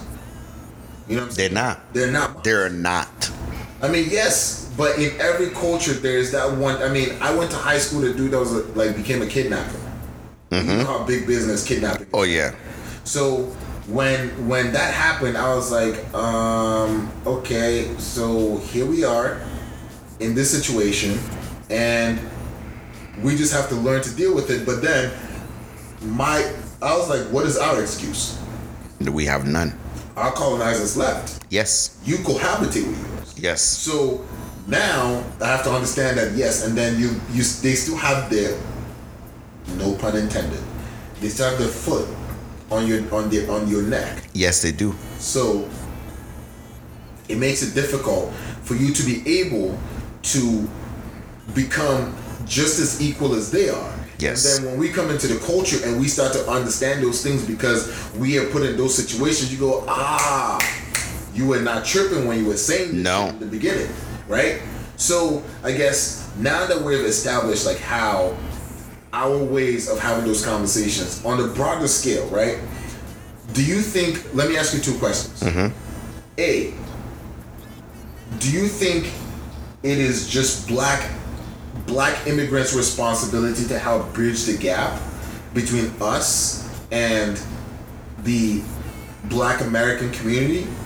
Or do you think it's in every immigrant's uh, it's in every immigrant's best interest to do so because again, if we're going back to what Hasan said, right? Yeah. He said when Martin Luther King got Lyndon Johnson to sign this paperwork, he basically CC'd immigrants on it because a year later in the civil rights movement that led to um, the Immigration Act of 1965. So do you believe that it is? Do you think it's just a job of us black Af- uh, black immigrants to do so, or do you believe that it is the job of all immigrants to do so because of the of, of, of Martin Luther King paving the way for us to, to be to exist in this space today? No. It's every immigrant, mm-hmm. but specifically black immigrant. Okay. but every immigrant. So okay, so why do you, when you say specifically black immigrants, why do you say that? Well, okay, give me give me both of them.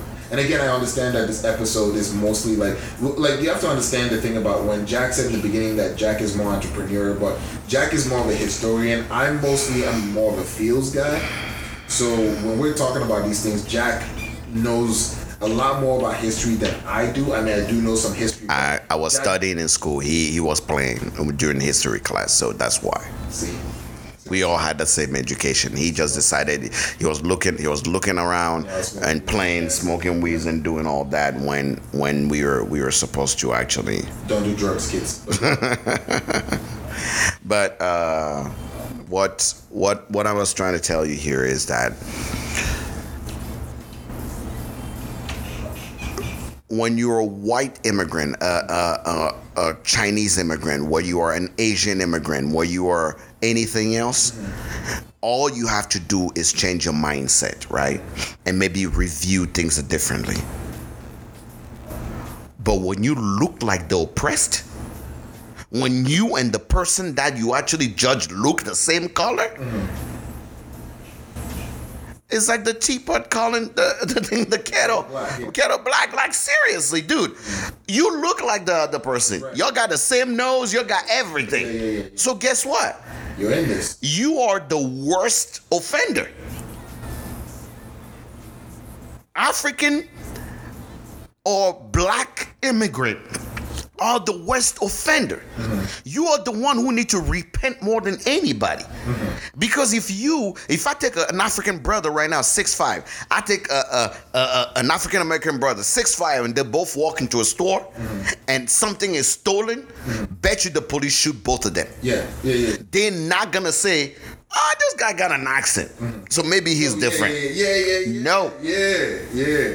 And I bet you anything when they go to description, they're not gonna say, "Hey, there was an African American and an African." No, Right, right. there was two African American people just ran out, Two black men, yeah.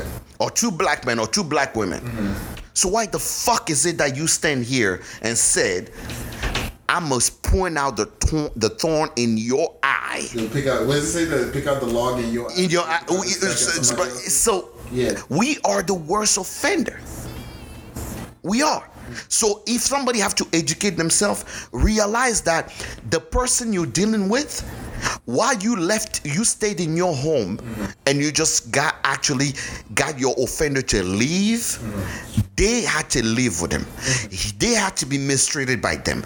They had to actually make deal with the situation. Right. When in South Africa, there is still some people authentically that cannot fuck with white people in South Africa.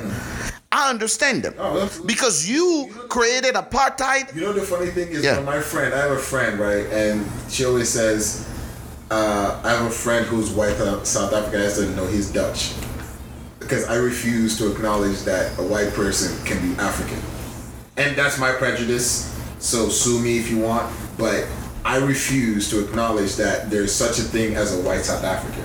Like if you're African, you're just African. You cannot be white South. You cannot be white African. Sorry, that's just my thing. But go ahead, sorry, Jack. But when when you when we when we are looking at this thing as a whole, mm-hmm. we we come up we are coming up to one of these things that is like okay, if you're Asian coming here and black people are being treated bad in your country and you come here, mm-hmm. yeah, you need to change your mindset, So, right? So let me ask you this, and then we can close after this. But what needs to happen? Like, who needs to start the conversation? Who needs to start the conversation? And how does the conversation start? Because again, No. I believe, I believe it is not is not for black people eh, african american people here in africa mm-hmm. in in america mm-hmm. to even start the No, but conversation that's what I'm saying. Like, how do how do we start that conversation? By just acting different by just starting consciously starting right now mm-hmm. to say the same way i'm treating the white man is the same way i'm gonna treat the african american man okay. the same way I'm treating. As a matter of fact, because when we comes to the black African people and African American, because even you're my color, I'm even gonna treat you better than the white man, right? For Asian, Arabic, and all the other color, I will treat you the same way I treat any American white man walking in my store. Okay. Y'all are the same But why? because I may not, I may have my own thing about how white people are, how black people are, but guess what? Wouldn't that be? Wouldn't that be like re re perpetuate? No, no, we all the same in the sense of black is not bad. Right. As same thing as white is not bad. That's all I'm saying. Okay. But if you're African, not only black African Americans not bad, that's my brother. Yeah, absolutely. That's my sister. My wife. So that's my that's my mom, my dad, and everything else. If they are being disrespectful, if they are engaging into that stereotype that you know, just tell yourself it's not a stereotype. Mm-hmm. It's how that person is, you know right? that, like when, when I'm talking to African Americans, I don't use the N word with them. Yeah, I call them kings. yeah. Like when I talk to the men, when I talk to women, I, I, I exalt them. I mean, sometimes yes, there's sometimes like I, I treat them how I would treat like my sister. Mm-hmm. So there's sometimes that we might get argumentative. Mm-hmm. The love and the reverence that I have. At the end, this is this is all about love. yeah, the love and because I'm just like man, you know. If you want to eat egusi or I'll make jollof rice and all this shit because again, you know, we said like our love language, we don't know how to necessarily show this shit. But when we if if somebody's cooking for you or giving you food, understand that like that's a certain level of reverence that most people don't get afforded. Hmm. You have no idea. So yeah. But it's, it's interesting. I believe that, you know, on our part, we need to start the conversation. We need to approach it from a point of humility because even with everything going on in the world currently, it seems as though immigrants, black immigrants and Africans, there's still a level of tone deafness Oh, there is. because like I was reading an article today, and uh, the spokesman for uh, the president of Ghana said that if you're not wanted in America, come home. And my issue with that is, why is it that what is like then what? Like you keep You you are still you are still mad about the whole come home thing, but. I I truly believe that But what what they're trying to say so is let me let me let me say this. Okay. I'm not mad about it. I just want like you know me. Anybody that listens to this podcast, I'm a stickler for plans. Time is important to me. I want to know what the move is. I just don't want you to bring a people into a position, a situation they don't know. Afrochella was great, but that's Afrochella with the greatest, like a bunch of hip hop heads and artists coming to play there. But I'm saying when you're moving the people from a whole different culture, a whole different, like when you come to Africa and you're dealing with the Kwesis and you know the what are the tribes in Ghana? My bad. Um, the various indi- Yeah. indige- indigenous groups in Ghana that these people have no connection to, then what happens? What is the plan? That's my issue, but I'm saying that I the the, the overall initiative is you great. you forgetting culture. I get that. No, that's what I'm you're saying. forgetting No, culture. I'm not forgetting that. When you were in trouble, which whose house did you go to? Uh, whose house did you when you were in trouble with your mom? Okay, But I've known the neighbor. My, the neighbor, the Mrs. Chouard, was even the people that you didn't know, no. I never went to anybody else's house. but I didn't peop- seek refuge anywhere else. That's that's that's because you're a weird kid. I can tell you right now that even when I, I wa- when when home. when it I mean, was when I ran- I ran from home. No, I Multiple times. but every time I ran from home, I knew where. Here's the thing about the African culture, right? Mm-hmm. Even the neighbor that just know your parents but doesn't really, you know, know that you this is your parent, right? Mm-hmm. And we talked about this in past episode.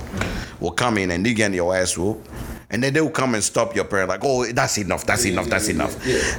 It, that's the thing. It's so- It's in the mentality. It's, a- it's a culture thing. You're ignoring the fact Okay. that the president is not saying this like, right. oh, y'all come back home. What he's saying is, You know what? you guys are beating these kids. That's enough. That's enough. Come here. You know what? You know what? I will give you that. I It just, I just know is a comforting thing. that that never happened to me. So my experience, my African experience, is different from that. Of course. because when I was getting my ass whooped, and again, this is an individual thing, so I just took my shit. I took my beating like a champ, and I went to my room and I licked my wounds. Mm-hmm. The reason, the way I I fought that is I protested. Okay. So when I went on hunger strikes for, and that was intermittent fasting, but when I went on hunger strikes for two, three days, then my mom would then, you know, concede at some point. Mm-hmm. You know what I'm saying?